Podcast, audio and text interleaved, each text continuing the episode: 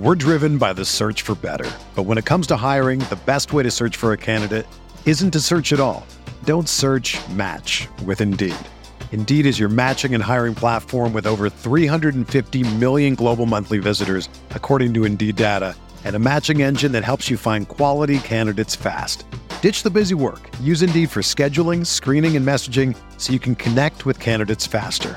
Leveraging over 140 million qualifications and preferences every day, Indeed's matching engine is constantly learning from your preferences, so the more you use Indeed, the better it gets. Join more than 3.5 million businesses worldwide that use Indeed to hire great talent fast. And listeners of this show will get a $75 sponsored job credit to get your jobs more visibility at Indeed.com slash BlueWire.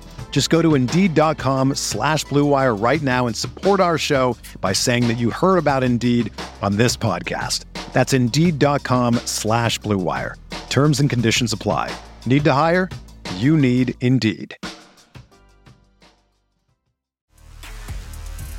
You are listening to KC Sports Network, the number one podcast network for today's Kansas City sports fans. With former players from your favorite teams, informed perspectives, and former insiders, this is the place for you. KC Sports Network is proudly presented by Emprise Bank, your partner in possible. What's up, Chiefs Kingdom? This is KCSN Update, your daily dose of Chiefs news and updates from us here at KC Sports Network. I'm former Chiefs insider BJ Kissel, and it's Wednesday, which means we are going to be joined by YouTube legend Brett Kollmann. And he is going to help us break down the upcoming matchup the Chiefs have with the Indianapolis Colts on Sunday. Now, through the first couple weeks of the season, the Colts have not got off to the start that I'm sure that they wanted, uh, tying the Texans in week one, and then they got goosed last week by the Jacksonville Jaguars to start their season. And one of the big reasons why the Colts haven't got off to the start they expected has been the offense, obviously not scoring any points last week against the Jacksonville Jaguars. Veteran quarterback Mike, Matt Ryan, who was the big acquisition for the Colts this offseason, has just one TD pass and four interceptions, which is a little surprising uh, considering the career that he had down in Atlanta. And he was coming to really settle that position for the Indianapolis Colts, who have struggled at the quarterback position uh, while having a fantastic defense. Now, they've been banged up uh, so far this season. Might be getting some of their guys back for the game on Sunday, but we'll break it all down with Brett in just one minute. But right now, a quick word from our friends at DraftKings. The NFL action is in full swing here at DraftKings Sportsbook, an official sports betting partner of the NFL. We're talking touchdowns, big plays, and even bigger wins. New customers can bet just $5 on any NFL team to win and get $200 in free bets if they do. If that's not enough, everyone can boost their winnings with DraftKings stepped up same game parlays. Right now, for every leg you add, you can boost your winnings up to 100%. With payouts bigger than ever, why bet on football anywhere else? To make things even sweeter, you can throw down on stepped up same game parlays once per game day all season long. Download the DraftKings Sportsbook app now and use promo code KCSN to get $200 in free bets if your team wins when you place a $5 bet on any football game. That's code KCSN only at DraftKings Sportsbook, an official sports betting partner of the NFL. Minimum age and eligibility restrictions apply. See show notes for details. All right, now we bring on YouTube legend Brett Kollmann because it's Wednesday and Brett, always enjoy talking to you, my guy. I appreciate you joining us again here on KCSN Update. Uh, thank you for having me. I uh, I, I rather enjoyed the the little Thursday night shenanigans that we had last week. Uh, How about Chiefs that Chargers game? games always entertaining. Yeah, what was I know you and I talked a lot about you know Orlando Brown and his opportunity and what you know was going to transpire in that game, and it was. I enjoy the like a lot of Chiefs fans just aren't happy because they didn't come out and dominate. And as much as I want them to come out and dominate every week, Brett, uh, maybe it's the petty the petty side of me coming out, but I like the fact the next day that felt like the Chargers really had an opportunity to steal one away and the Chiefs didn't play their best game. And, and you got to give Chargers credit for the reason that Chiefs didn't play their best game. Uh, but I'm biased here, and I don't have to pretend not to be biased. So uh, the fact that the Chiefs went out there and didn't play anywhere close to their best game and could still beat the Chargers, got to be a really tough pill for the swallow uh, for the Chargers to swallow. Yeah, it's so funny. Twitter was hilarious the next day because everybody in Chiefs Kingdom was talking about adjusted scores, uh, and that that became a thing for about twelve hours. And What I think was lost in the whole adjusted scores thing was the reality that the Chargers did play better. Like yes. they had a better game. The Chiefs yeah. just made three more important plays that, you know, obviously Pat avoiding a tackle in space and doing Pat things and throwing that crazy touchdown. And obviously, yeah. you know, when Everett uh, was completely gassed and just didn't read the flat correct and, and you know he tried to snap or was supposed to snap it off inside herbert threw it inside yep. and then they took it back for a pick six sometimes it just happens in football where like you get outplayed for 97% of the game but the other 3% is what matters so i think chiefs fans should just count their lucky stars that they got out of that one with a win that they're absolutely going to need when it comes to tiebreakers for both the division and for playoff seeding and everything like that and just know that they're a good enough team that they can survive playing 60% of what they're capable of. Yeah. So getting a playoff team. And it's okay to say like they're going to go through a 17 game season. They're going to have bad games. And I love the fact that they can have a bad game and they can still come out and win. But you bring up analytic numbers to Chiefs fans right now and they don't want to hear it. No, they don't want to be part of this uh, deal. They've had enough with Pro Football Focus, with Patrick Mahomes being the eighth best player. They're like, we're, they're already defensive as it is. And uh, if you come out and say something negative about our guys, we will give you engagement, Brett. Like we will give you whatever you want. Now we've just invited more of this stuff uh, to come at us the way that on socially uh, the fans that are on you know Twitter react to things. Um, but yeah, I don't think anybody can go back and, and watch that game and not feel as if not only did the Chiefs get away with winning that game, but Patrick Mahomes got away with some stuff. There were some plays and some balls that he threw that he had no business making those plays, and they didn't end up getting intercepted. The one that got called back from Asante Samuel that I didn't think was going to get overturned when I watched it, um, just because of what was called on the field. So that was surprising to me. Uh, Kent swears to this day there was an angle they didn't show on the broadcast a whole lot. Uh, that was really telling of it. Um, but even outside of that, there were a couple throws that he made just laid across the middle when he was getting hit that probably should have been intercepted um, just from a sheer like why did you throw that ball right there? Like that's not the kind of things that you need to do. But to your point the chargers didn't capitalize on those kinds of mistakes. And in crunch time the key the margin of error those three or four plays went the chiefs way even though to your point like chiefs playing 65% 70, maybe 70% if you want to be really optimistic of what they might be able to do. Because defensively, I thought they did some really good things. Um, but mm-hmm. that was a good one. Doesn't matter because Chiefs got the dub. That's all that matters, Chiefs fans. Um, as the Chiefs are sitting atop the division at 2 0 with everybody else looking up at them, which is kind of what Chiefs fans expected. But I, I was hoping it would take a little bit longer. Um, but if we want to be insufferable the entire season, uh, beating the AFC West division, we can do that. All right, Brett, as the Chiefs look for the game, look toward the game on Sunday uh, against the Indianapolis Colts. What are, you know, on the offensive side of the ball? Let's start there with the Chiefs going up against this Colts defense. Uh, what are a couple of the matchups? What are the couple of storylines that you're following and you're excited for uh, for the game on Sunday? So something that, and again, two game sample size.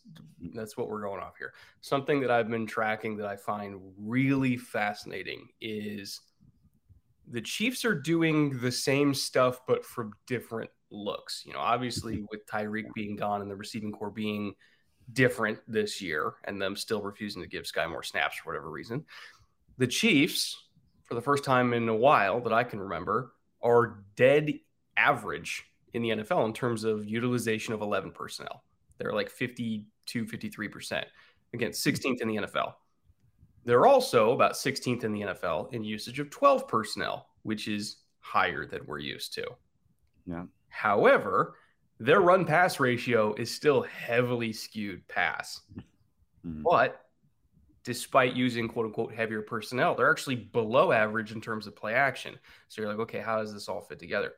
Their RPO rate is way higher. They're like 5% higher than average. Average is 9%. They're like 14.5%. So mm-hmm. they're doing a lot of the stuff that that we've seen them do in the past, which is quick game, RPOs, everything like that. They're just doing it from different personnel groups. And how that's kind of impacted the run game has been fascinating to me because uh, their most common run, I actually have the numbers pulled up right now, is inside zone, but they're averaging less than three yards per carry on that. Inside zone, obviously, the most common run that you're going to see off RPO looks. So a lot of yeah. those are just when they give the ball away on RPOs. But they're not very good at running the ball in inside zone. Where they're making a lot of hay is on outside zone and on counter, you know, runs that mm-hmm. typically more hit outside uh, of the tackles. They're at nine yards per carry on outside zone and 6.1 on counter, which is like roughly roughly half the runs they've had. So a lot of the big gainers are when they're trying to hit outside the tackles. And then anytime they're running inside the tackles and RPO looks, they're getting nothing. So I'm very curious to see how that evolves throughout the mm-hmm. season, mm-hmm. you know, because obviously they're they're still going to be RPOing people to death because of they kind of have to right now in the pass game. But I'm curious to see how their run scheme in within these RPO looks evolves because right now when they're not throwing it, they're not really getting a whole lot out of it. When you match that, and that's interesting, and it felt like we had talked a lot about how were they going to try to combat you know Bosa and Mack in that game last week against the Chargers. And you you had mentioned you know trying to figure out how they were going to do their run fit. So they were going to run a lot up the middle, not going to gain a lot of yards. Might be kind of boring early in that game. And I remember looking at Kent. I'm like Brett talked about. We were on a second screen watch party. I was like Brett talked about this. I was like we're seeing how this happens. But after that, it felt like they ran at Bosa at least for a stretch there in the game. It felt like we're just going to run right at Bosa, which is another thing that you can do against those top pass rushers. Uh, just try to physically just beat him up a little bit and just run right at him, take makes him less effective getting after the passer if you just try to beat him up and, and get after a little bit. But as you make those points about outside zone, and I, I love those stats, how does that fit to what the strength and or with Leonard um, and his health and being out situation. But when you look at the Colts defense and what the Chiefs have done so far schematically in the run game specifically, because you have those numbers in front of you, how does the outside zone, the counter, how do those types of things fit within what the Chiefs are going to face on Sunday against the Colts? Creed versus DeForest Buckner hmm. is is might actually decide this game hmm. because Creed is obviously phenomenal, especially when it comes to if you're pulling him on counter, which He's one of the few centers I would actually say, like, yeah, you can actually pull him and be effective. That's a rare thing. There's maybe like five or six guys in the league that I think could realistically do that a lot. He's one of them. But when they're on these outside zone, like you see the, the Creed Humphrey Humphrey highlights every week, and it's mm-hmm. like he's sealing somebody on outside zone and creating that nice little cutback lane. Yeah. Doing that against not just DeForest Buckner, but Grover Stewart and really the entire Indy interior rotation. They got some dudes. So that like him and Trey together versus that interior rotation from Indy is the game to me. Obviously, Pat is Pat. Some of the coaching matchups between you know Andy and all that like that that matters, but the bread and butter right now for the Chiefs is getting the run game rolling, working the RPOs. You know, they'll take some shots off play action every now and then, but bread and butter is going to be Creed and Trey against that interior defensive line. Whoever wins that matchup, in my opinion, wins the game yeah, if you don't want to follow the ball when the Chiefs are on offense uh, and you want to find another matchup or a highlight, uh, if something big happens, watch what happens uh, with center and uh, Forrest Buckner. To your point, that'll be a good one to watch. And uh, quick side note: I I always know the Colts, uh, as long as Chris Ballard is going to be their general manager, are going to have a focus on having some dudes up front. I will never forget after he left to go to the Colts when the Chiefs played the Colts in that um, it was a high pressure, high leverage game. It was one that Justin Houston made the made a handful of play. He was fired up for that mm-hmm. game, uh, but it was several years ago, and Houston made a sack at the end of the game. I think it was on Alex Smith um, late in the game. But I remember seeing Ballard um, underneath the tunnels after the game when we were running around, getting the post game and all that, running around. And I saw him. He was like, "Hey, BJ," gave him a high five, and he was running down. he was so excited. He's getting ready to go to the locker room. So it was right after the game, uh, and he was just saying, "O line, D line," and he just kept saying it over and over and over again. Uh, and so, like, I know what he focuses on just over the years, but to see him f- that fired up about it after that game, uh, I'll always have that in my mind of anytime you're going up against a team that is led by Chris Ballard in the personnel department, they are going to put an emphasis on having some dudes up front. Everybody knows uh, DeForest Buckner at this point. He's big money guy, guys, one of the top interior defensive tackles in the league. Talk with Nate Taylor from the Athletic yesterday. He was going to ask Chris Jones how he feels about some people thinking DeForest Buckner is the top defensive tackle in the AFC. just try to fire him up a little bit, uh, just, just, to get his just to get his juices. Yeah, just, just poke him a little bit. Uh, Who are these he, some people, by the way? yeah, exactly. Um, and I said if he if he gets too upset, then just bring up Robert Nkemdiche because I know from talking with Chris because he grew up in Mississippi and they were the same age and Nkemdiche was the top prospect, top mm-hmm. everything. Chris didn't get any love, so he was always the dude that he had his eye on because he's like that's the guy that played the same position, grew up near me. Everybody's always praising this dude, uh, and so like if you need to butter him up a little bit, bring up Nkemdiche. Uh, so he'll like that uh, where he's at, but um, but yeah, I with Chris Ballard, you you know they're going to be some dudes up front. I'll flip to the other side of the ball uh, with Matt Ryan. I think it's a big surprise for me. I'm not going to pretend to to say that I've watched a lot of the Colts or I've broke down their film, uh, but just on paper as an outsider's perspective, uh, maybe lazy analysis, but really did expect Matt Ryan's addition and that acquisition this offseason to help settle the quarterback position that had been pretty poor for the Colts over the last several years while they had a pretty damn good defense that it felt like they were wasting because they couldn't even get average play uh, from that quarterback position. So I assumed that they would just be significantly better because you got a veteran, stable player that can play that position. It seems like it's going to take them a little bit uh, to get on the same page. But what have you noticed from the Colts offense? And and I mean, why didn't they score last week against the Jaguars? Uh, part of it's on Ryan. Uh, he has this weird tendency where, like historically speaking, he's one of the worst statistical quarterbacks in the red zone ever. I've never really understood oh, wow. why. Um, but like you know, even you look at back when they did their playoff runs, the Super Bowl runs, like when they were in the red zone, they were a very run heavy team. You know, Devonta mm. Freeman made a lot, a lot of hay down there. Uh, Ryan, for whatever reason, uh, it's just never, never went right for him in the red zone. Hence Julio's low touchdown totals throughout his career that seem impossible, but they're real. Um, and we saw a little bit of that again last week as well. Like he threw three picks, but he could have very easily thrown four. You know, he got flushed out of the pocket and tried to make a very ill advised throw that he left flat and inside. Devin Lloyd tipped it and just couldn't finish the play, but very nearly threw four picks. And I think the big thing that I've seen so far is Colts pass protection has not been as stable as maybe we all kind of thought it was looking at who's on their offensive line. Um, and when Matt Ryan's under pressure because he is not mobile at all. Right. Uh, it's it's been a little bit ugly. He's not been good under pressure this year, remotely good under hmm. pressure. and so that that led to a couple of the picks.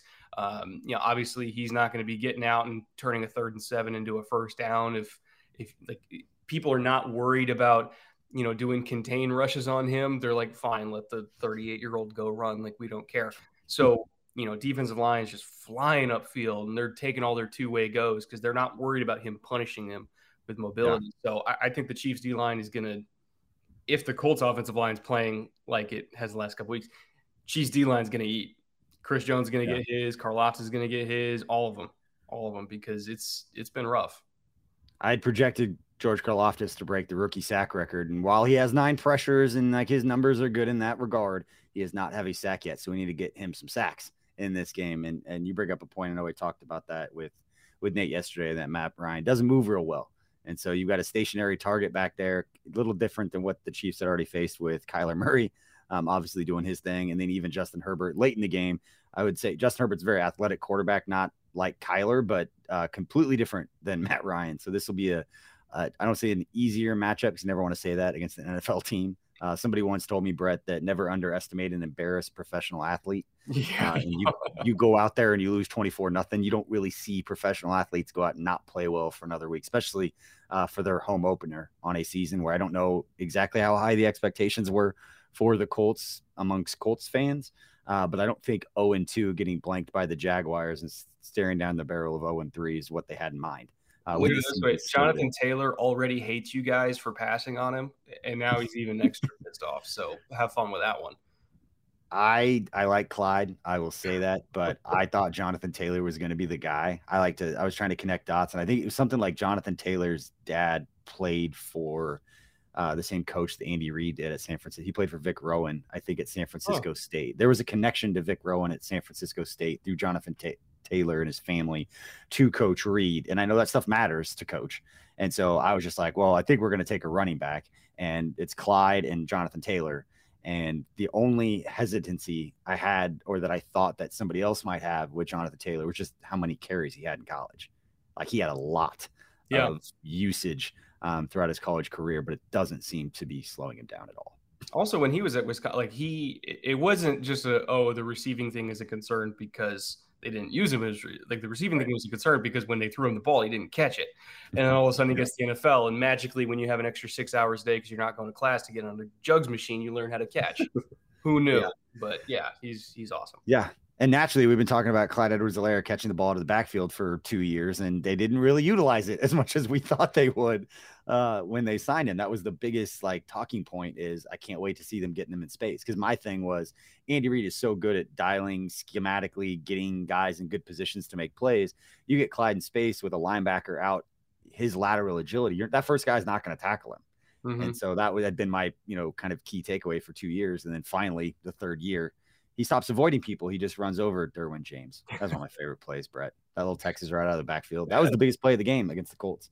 Yeah, uh, in my opinion. You know, you had to get Derwin back for spine busting Kelce. So yeah, that's another play that a lot of Chiefs fans get upset about. And why? I because it's if it was anybody but Kelce, they probably feel differently. I think they said forward progress has stopped and that he should have gotten a penalty for body slamming him. And if as much as I want to protect Kelce, that, if Justin Reid did that, right? Like about it. yeah, I can in the moment be like, I don't like that. Get up. I hope he's healthy, but it wasn't dirty. Same thing with those yeah. the blocks on like T.J. Watt and some of those guys like the Kayvon Thibodeaux and like those blocks. Like those aren't illegal. Like I didn't think the body slam uh, was illegal for a division game. Like it's the biggest game of the year, and you're going to take away the aggression at that point for a player that Derwin James gives in a little bit. And he's at the one and a half yard line. He gets in and scores. Like that was a huge play in that game. Um, and so they don't want to take away their aggression. But all right, Brett, uh, final takeaway just uh, regarding the Chiefs offense, Patrick Mahomes, and kind of the, the, expectation of what he might be able to do against this Colts defense that, um, again, Buckner looks like probably going to play in this one, has been banged up, uh, missed some time. But what do you expect uh, from Patrick Mahomes and the Chiefs offense against the Colts on Sunday? Efficiency. That, that's, I, I think they're going to go out there and try the exact same stuff that they've been doing because it's mostly worked. You know, obviously there were uh, a couple dropped picks because Asante Samuel, spoiler alert, really damn good. Uh, I don't yeah. think the Colts have Asante Samuel on their roster, so I think Pat's maybe going to get a little, a little bit more aggressive with some of those throws because he knows he can. Um, but I, I still I expect efficiency. It's still Patrick Mahomes. They're still going to run out there in 12 personnel and RPO you to death. I think they're still going to work the outside run game, at least try to work the outside run game. Um, and I, I, I expect the defense to probably eat Matt Ryan. Hmm. I have a little bit of hesitancy because it also depends on if Pittman and Alec Pierce play because they are a handful for hmm. any corners out there. Like that is that is something that if I was a Chiefs fan would worry me because the Colts have very good receivers. But if we're back to Parris Campbell being wide receiver one this week, 10 point win sounds about right to me. Like yeah. it, it was bad. It was bad last week. Yeah, the line at DraftKings right now, I think it started at three and a half actually, and people jumped on it so much that it went to seven in like less less than a day. Yeah. Uh, so the line I think right now is at seven uh, in that one. And and no offense to Michael Pittman, I liked Alex Pierce uh, in the draft coming out as a rookie and watching some of the highlights and what he's been able to do physically um, and from his athletic standpoint has been crazy to watch. But uh, they're not Mike Williams either. so Mike Williams, is, I might be one of the biggest Mike Williams fans in the league. Because every time they throw that ball, uh, or every time they throw that guy the ball, uh, he seems to come down with it. At least against the Chiefs, he does. Probably why he got twenty million dollars a year uh, to be able to go out there and make plays like he has against the Chiefs. But all right, Brett, man, we appreciate you for joining us. I heard we talked about before uh, we started recording that you got some a Chiefs video uh, coming up that you've been working on. Where can fans find that, and what can they expect from uh, some of your content coming up here soon? Yeah, Chiefs fans might want to avert their eyes because it's it's breaking down uh, Justin Herbert's ridiculous, crazy mm. seam ball that he threw with a shredded rib cage. Um, which, by the way, if I was a Chiefs fan, like you just got to golf clap that one. Like he's oh, just yeah. gonna get those. Like you guys get plenty of those with Mahomes. When it happens to you, you just got to tip your cap. But it, there's no way you can't not respect the hell out of that throw. Of course, like, that's a legendary type throw that I think anybody could. I, not to completely go down a separate route. I I strongly disagree with them having Justin Herbert in that game. That's from an unbiased standpoint. That guy couldn't protect himself. Um, oh, I, yeah. I it that's a whole different story. But now there's no more. Is this guy tough narrative? Never gonna be brought up again. Uh, which I'm sure is valuable for them. But that was tough to watch. And um, whenever he gets a receiver that runs four three, because hmm. right now his his top three receivers are like the fastest ones, like four five four. You give him somebody that can run, yeesh, that's going to be tough. Let's let's not talk about that kind of threat. But uh, either way, Chiefs fans can watch knowing they're talking about a legendary throw uh, that came in a loss. And so that's the comfort that Chiefs fans can take. But you can find that on, I'm guessing, your YouTube channel. You can search Brett Kollmann because you're such a big deal that your YouTube channel is your name. I'm I'm not very creative. I didn't know what to name it, so I was like, ah, it's just me. no, it's good stuff, man. And we appreciate you for joining us in Chiefs Kingdom. We appreciate you for tuning into this episode or listening to this podcast uh, here on KCSN Update, presented by our friends at DraftKings. We know there's a lot of great places for you to get Chiefs content. We appreciate being one of those places you stop by. A lot of great stuff this week. Make sure to catch the breakdown with Matt Cassel and Matt Hamilton as they break down a handful of plays from the Chiefs offense against the Chargers last week. And same goes on the defensive side of the ball as Derrick Johnson. Uh, Mike DeVito and Craig Stout break down the Chiefs defense against the Los Angeles Chargers. A lot of great stuff there. Make sure you're subscribed to our YouTube channel and make sure you don't miss anything. And uh, we'll have plenty of good stuff as we get ready for that game against the Colts on Sunday. Until next time, go out there, be good to each other.